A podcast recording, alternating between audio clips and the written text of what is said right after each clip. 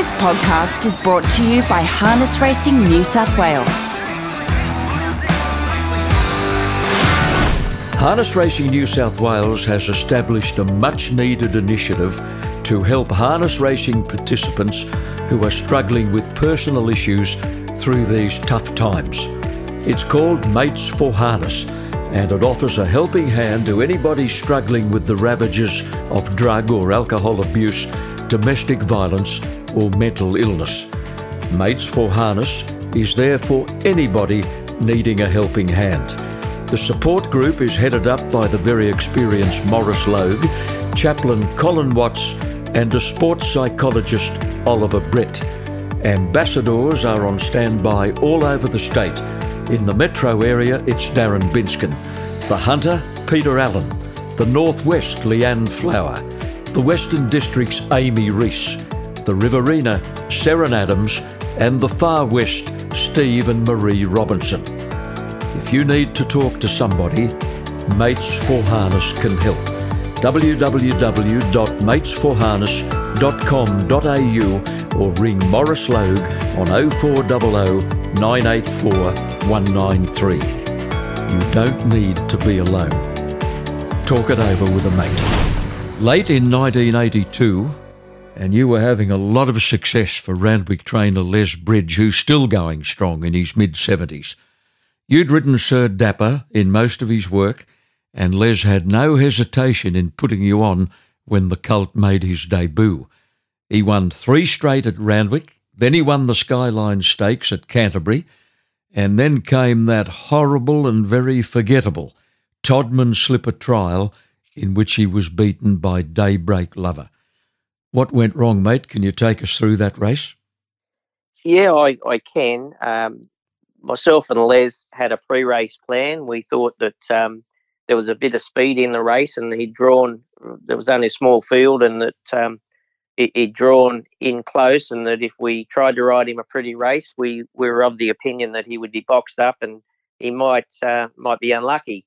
So we decided that uh, we should probably use his speed out of the barriers and push forward and um, and and try and keep him out of trouble.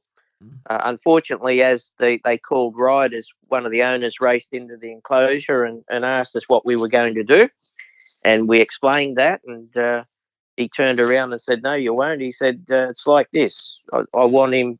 I want you to be uh, third or fourth back on the fence." Um, he said, "And if you don't, you'll never ride for me again, and Mm. you'll never train for me again." So the rest, I, I, I had to ride to uh, the owner's instructions. Unfortunately, Mm, that's a nice way to go out for an important race.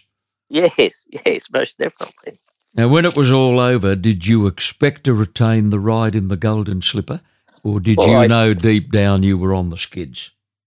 I knew I was in a bit of trouble, but given that I rode the way I was I was told to ride, I thought that um, that that may um, count for something. Um, Mm. But unfortunately, it didn't. When did you find out you, you were off in the slipper? Uh, well, that was a Saturday. We went to Canterbury on the Monday. Um, we had another horse in there in a 2800 metre race um, for the same connections. Uh, Draft Dodger, I think his name was from memory. Mm. Uh, and the owner came in the enclosure and, and said that um, if I was able to get Draft Dodger home, I, I would retain the ride in the slipper. Um, and uh, I thought, well, there's, here's a bit of hope. Mm. Uh, unfortunately, he wasn't true to his word. Draft Dodger won, and he, he had a media release ready to uh, give to the press after the race. And um, I found out that afternoon that I wasn't on the horse. You had several rides at Rose Hill on that slipper day. And Morris, I don't care how resilient you were, it must have hurt to watch Ronnie Quinton putting those colours on. Well, it most definitely did. Um, it definitely uh, was was a disappointment. And the, the thing about it is, I suppose, at the end of the day, uh, and we go back to when I got beaten on the horse, the jockey to my outside was Ron Quinton. Uh, he was uh, he's one of the greatest of all time jockeys, and I think it was about his seventh um, Metropolitan Premiership uh, in succession, or very close to it. So Mm, mm. for a young jockey, 20 years old, to be outridden by somebody of that uh, caliber, Mm. Um, well, that that could be expected and be excused, I would think. Mm. But it definitely um, was a disappointment. Sir Dapper won another eight races after the slipper, and he was second in three more Group Ones. He was a great little horse who went to stud very early, in fact, just after 18 race starts, of which he won 13. That was his final record, 13 from 18.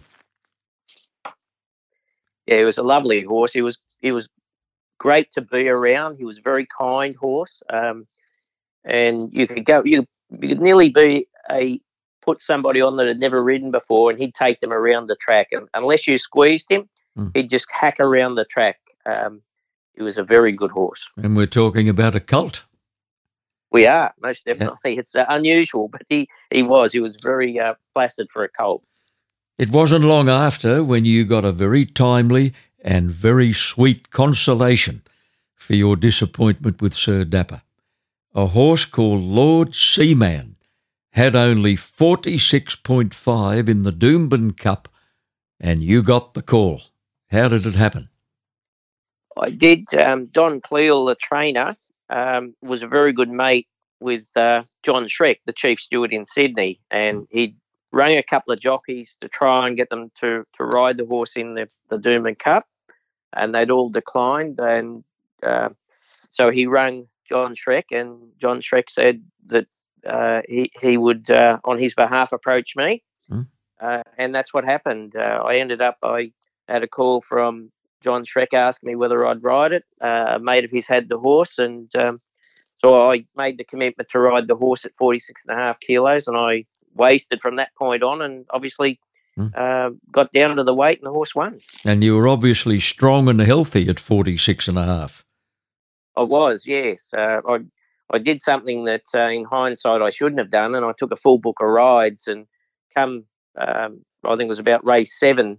Um, I, I, trying to ride that weight, I was thirsty and dehydrated and all those things. I should have spaced my rides out a little bit better, mm. uh, but I managed to get through and get the job done. Mm. Two more horses I want to ask you about.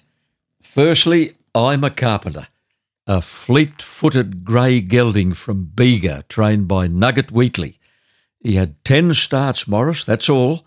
You rode him in every one of them for seven wins and two placings. He won his first four straight at Queen Queanbeyan, then a couple at Canberra, then one at Canterbury, and two of those wins were by huge margins, seven and eight lengths. Then came a let up. He came back to win three straight, culminating in the Royal Sovereign Stakes, Group 3, and then Nugget decided to leave him in Sydney with another trainer, the late Paul Sutherland.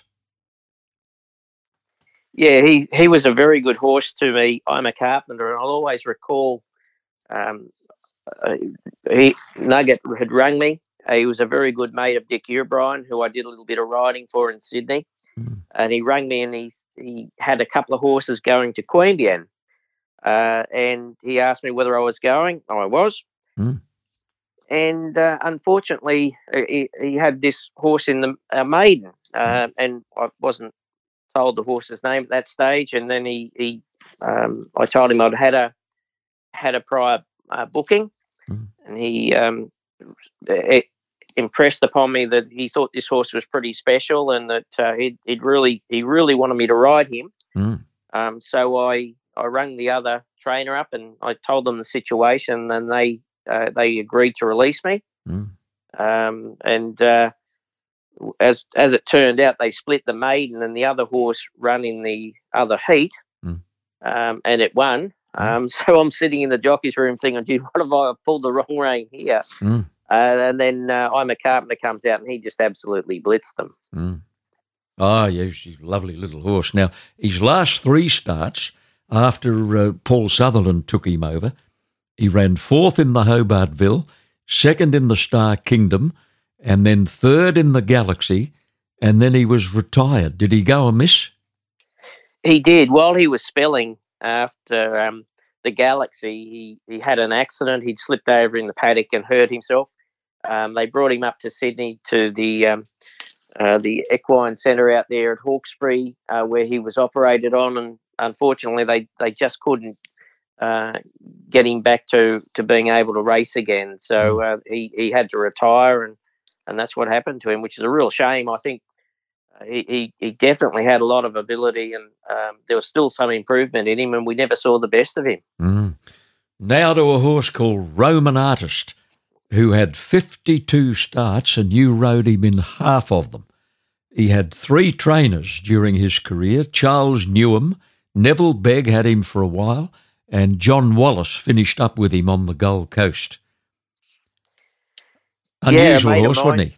Unusual he, he was. He Mm. was. He's um, he was a um, he was no champion, but he was a, a very good horse. He was a, a high speed front runner, and um, uh, a mate of mine, Neil Williams, got me the ride on him. He uh, they took him down to Sydney um, to Rose Hill, and Neil couldn't make the uh, the trip, so uh, he put Charles in touch with me. And um, the first time I rode him at, at Rose Hill, it was uh, he drew out wide, Yeah. and the bit broke. Peter So- Pan Stakes, it was. That's correct. Yeah, Yeah. the bit broke. So um, uh, if the bit doesn't break, I reckon I'll win the race. Uh, Mm. I just couldn't rate him. He, he he went very keen out in front, and um, Mm. uh, but he managed to run third. He he uh, he held on for third. How'd you pull him up?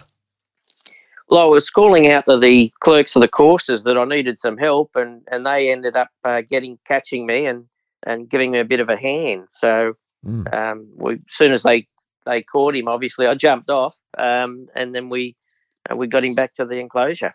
After the Peter Pan Stakes, he ran second in the Gloaming, and then he lined up as a three year old in the George Main, which has been a good race for three year olds over the years. This was your second Group One. It was it. Um, I was fortunate he drew wide on the track, and I I liked drawing wide from the mile start at, at Randwick. It, it gave you the opportunity not to bustle them to hold your spot. You could just roll along and then take over when you wanted to, and that's exactly what happened. Um, he jumped out quite well, and I just let him amble to the lead and uh, steadied them up, and they just couldn't beat him. Mm. You went to Melbourne to ride him in the spring of 85. He ran a nice fifth in the Caulfield Guineas, and then he lined up in the Cox Plate. Now, we should have explained earlier, Morris, that he hated racing left handed, and that was very obvious in the Cox Plate. It, it was, and it was um, uh, after his previous start. I sat down with Charles and the owners, and I explained that I just needed some help to get him around the turns. Um, I couldn't rate him properly. Every time I'd go to restrain him, he'd just he'd go wide on the track, and Mm. um, and and they declined my request to put a, a lugging bit on him. Um, and and sadly, I think that's uh, you know I, I think that's one of the races that got away from me because I couldn't rate him properly. He uh, he jumped out and um, I just had to go a little bit too quick on him to keep him on the track. And every time I, I'd go to ease him, uh, he'd be three and four deep on the track by himself. There was no other horse around, but I just couldn't get him to relax. Yeah. He kept battling, didn't he, behind Rising Prince? He, he did, and Rising Prince he beat the previous um, in the um, uh, George Main Stakes. So I've no doubt he could have beat him again. I just needed to be able to rate him, and uh, uh, that was one of those things, unfortunately. Mm. You travelled a bit with Roman Artist. You won a Group 3 on him at Pinjarra in Western Australia and also a Villiers at Randwick. Yes, so we went over to uh, to Perth, um, and I was fortunate. He was he, he went around the track that day. He would have been three and four wide on the track. Um, he uh, was racing against a horse called Rant and Rave, who was the early favourite for the Derby over there, Mm. um, and he just he gave him a hiding. I think I, I think Rant and Rave uh, he either ran second to him or third in that millionaire size, Mm. but there was just day, a daylight between him and the second horse. And we lined up in the Derby. We were then wound in to be favourite in the Derby. Um, I sent the saddle out, um, and I expected that to be Group Group One, Number Three. It was just a matter of steering him around the course there at Ascot, and unfortunately, he collapsed in the horse stall, Mm. um, and uh, he was a late scratching. He never made it onto the track. Mm, goodness me. You had one ride on a great horse called Strawberry Road, who was also a Cox Plate winner. You rode him as a three year old in the Hobartville Stakes, and you went very close to winning. And the margin was a short neck to Masque. Yes, it was around the old 1400 metre track at Warwick Farm, and Masque was just way too quick for him um, over the that course. Uh, and had it been at Randwick like Shavisk's uh, uh, Hobartville Stakes, he'd have definitely beat him. Mm. Um, but he just got a little bit too far ahead of me, uh, turning for home, and he, he ran a terrific race to run into a half neck. Um, and un- unfortunately, I wasn't able to retain the ride. They put his regular rider back on him, and then after um, he'd ridden him, then Dittman got on him, and he never got off him. Dittman, I can understand why he wouldn't want to get off him. Oh, yeah, he got on well with him, didn't he? He did, yes. Now, Morris, another interesting phase of your career was a 12 month stint as number two jockey for the giant Nebo Lodge operation under Brian Mayfield Smith. You got plenty of rides and you rode a lot of winners for the stable. I did. It's um, after I'd won the uh, Queensland Cup in Brisbane, I decided to go up there and base myself in Brisbane for a while uh, with Laurie Mayfield Smith and mm. do a bit of freelancing. And Laurie's obviously the brother of Brian Mayfield Smith, and mm. uh, uh, Brian decided that he needed a second string rider or a lightweight rider, and he called me up asking me whether I'd be interested, and mm. um, I was, and I went back to Sydney and took up that position. It was a, a very good position. I uh, had a lot of luck with Brian. Harness Racing New South Wales has established a much needed initiative to help harness racing participants who are struggling with personal issues through these tough times. It's called Mates for Harness, and it offers a helping hand to anybody struggling with the ravages of drug or alcohol abuse, domestic violence, or mental illness. Mates for Harness is there for anybody needing a helping hand. The support group is headed up by the very experienced Morris Logue, chaplain Colin Watts, and a sports psychologist Oliver Brett. Ambassadors are on standby all over the state in the metro area, it's Darren Binskin. The Hunter, Peter Allen. The Northwest, Leanne Flower. The Western District's Amy Reese. The Riverina, Seren Adams. And the Far West, Steve and Marie Robinson. If you need to talk to somebody, Mates for Harness can help. www.matesforharness.com.au or ring Morris Logue on 0400 984 193. You don't need to be alone. Talk it over with a mate. Here is an interesting statistic about your career. You rode 668 winners on 46 different tracks. How would you know that? Gee, um, um, well, I, do keep a pretty good record, and um, yeah, uh, it's uh, it's one of those things that um, I reckon I've almost ridden in every track in New South Wales, and I've been mm. fortunate that I've ridden in all of the major carnivals throughout Australia. Haven't ridden in Tasmania or the Territory, which uh, mm. is a bit disappointing, but I've ridden everywhere else, and uh, with with success. So I can't complain too much about my career. Why don't we make a quick little comeback? We'll have one ride in Tassie and one in the Territory. That'd be great. now, Maurice, I don't know why it is, but most jockeys can tell you the exact number of race falls they've had. You just scraped into double figures. I just got into 10 years. Yeah. Yes, I did, unfortunately. One of them was a shocker Goulburn, 1991. Yeah, it just shows you how fickle the industry can be at times, too. I, I went there and I kept saying to Carol every time I'd packed my bag to go to Goulburn. I said, I don't know why I'm going here. I, I hate this track. That's the old um, track you're talking about. The old, the old track. Yeah, yeah. it had a, a, a camber that was um was a negative camber on the home turn, and horses would skate around there and they'd mm. get unbalanced. And on this occasion, I went there and I'd I'd ridden three winners, and I was on a favourite in the last called Farm Lady. Mm. Um, the only thing I can remember, it was 1500 metre race. The only thing that I can remember about uh, the, the race is that she began slow. She came out about a half length behind them. Mm. Now that was her. She always came out of the barrier slow. Mm. Now I fell at the 600, and that's the only thing I can remember about the race. Um, I I, mm. I woke up the next day in hospital, and um, um, unfortunately, I'd fractured three vertebrae. Um, I'd done some damage to uh, my leg. I had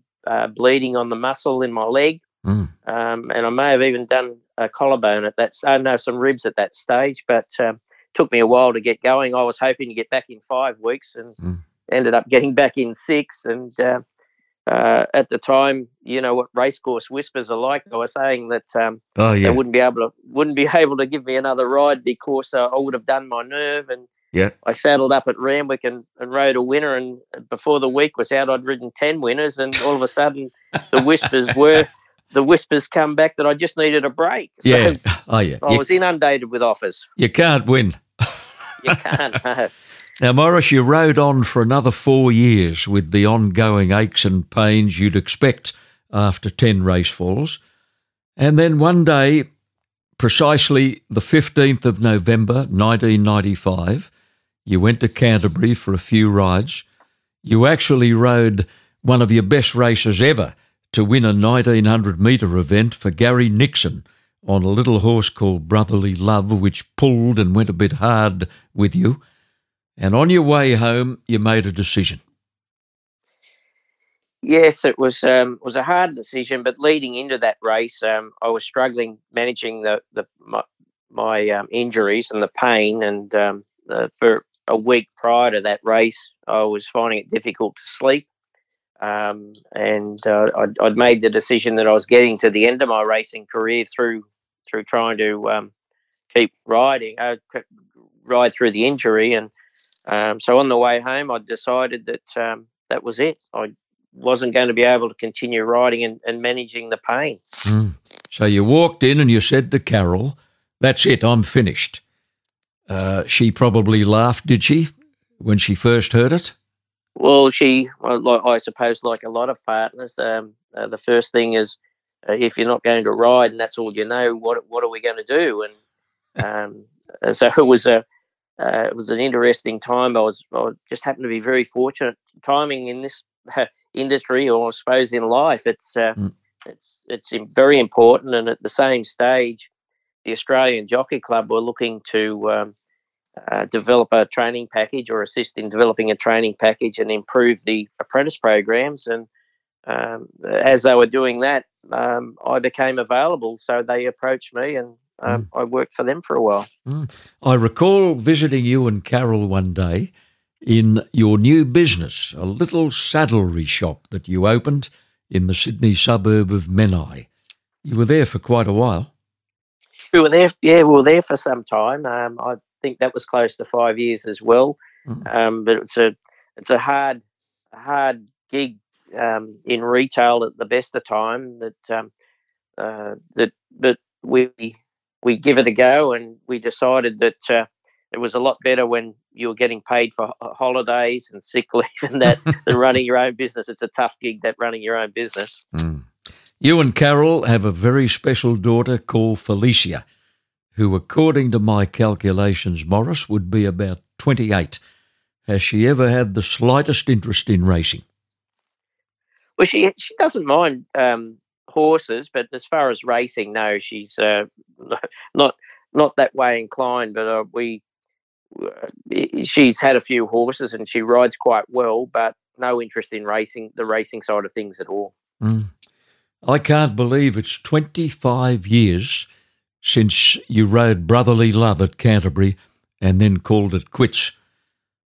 You retired yes. with a very tidy record to your credit. You've put a hell of a lot back into racing in the ensuing years, and you're now embarking on this exciting phase of your career with Harness Racing New South Wales. Yes, I'm looking forward to it. I, I, one of the key areas that I've, I've been focusing on since I was appointed is developing a training pathway for uh, industry participants in the harness industry. Um, and we're not far off actually um, implementing that strategy, but uh, the, the virus has made it very difficult for face to face learning. But we'll get around that, and uh, there's there's life after the virus. We all know that, and, and I'm sure that we're going to be able to provide uh, a lot of more opportunity in that area for the new participants coming in. Uh, structured learning pathways with increased uh, opportunities. Good luck with the Mates for Harness program, Morris, and I know you'll be there for anybody who needs a helping hand. We will for sure. Thanks, John. Morris Logue on a podcast produced by Supernova Sound.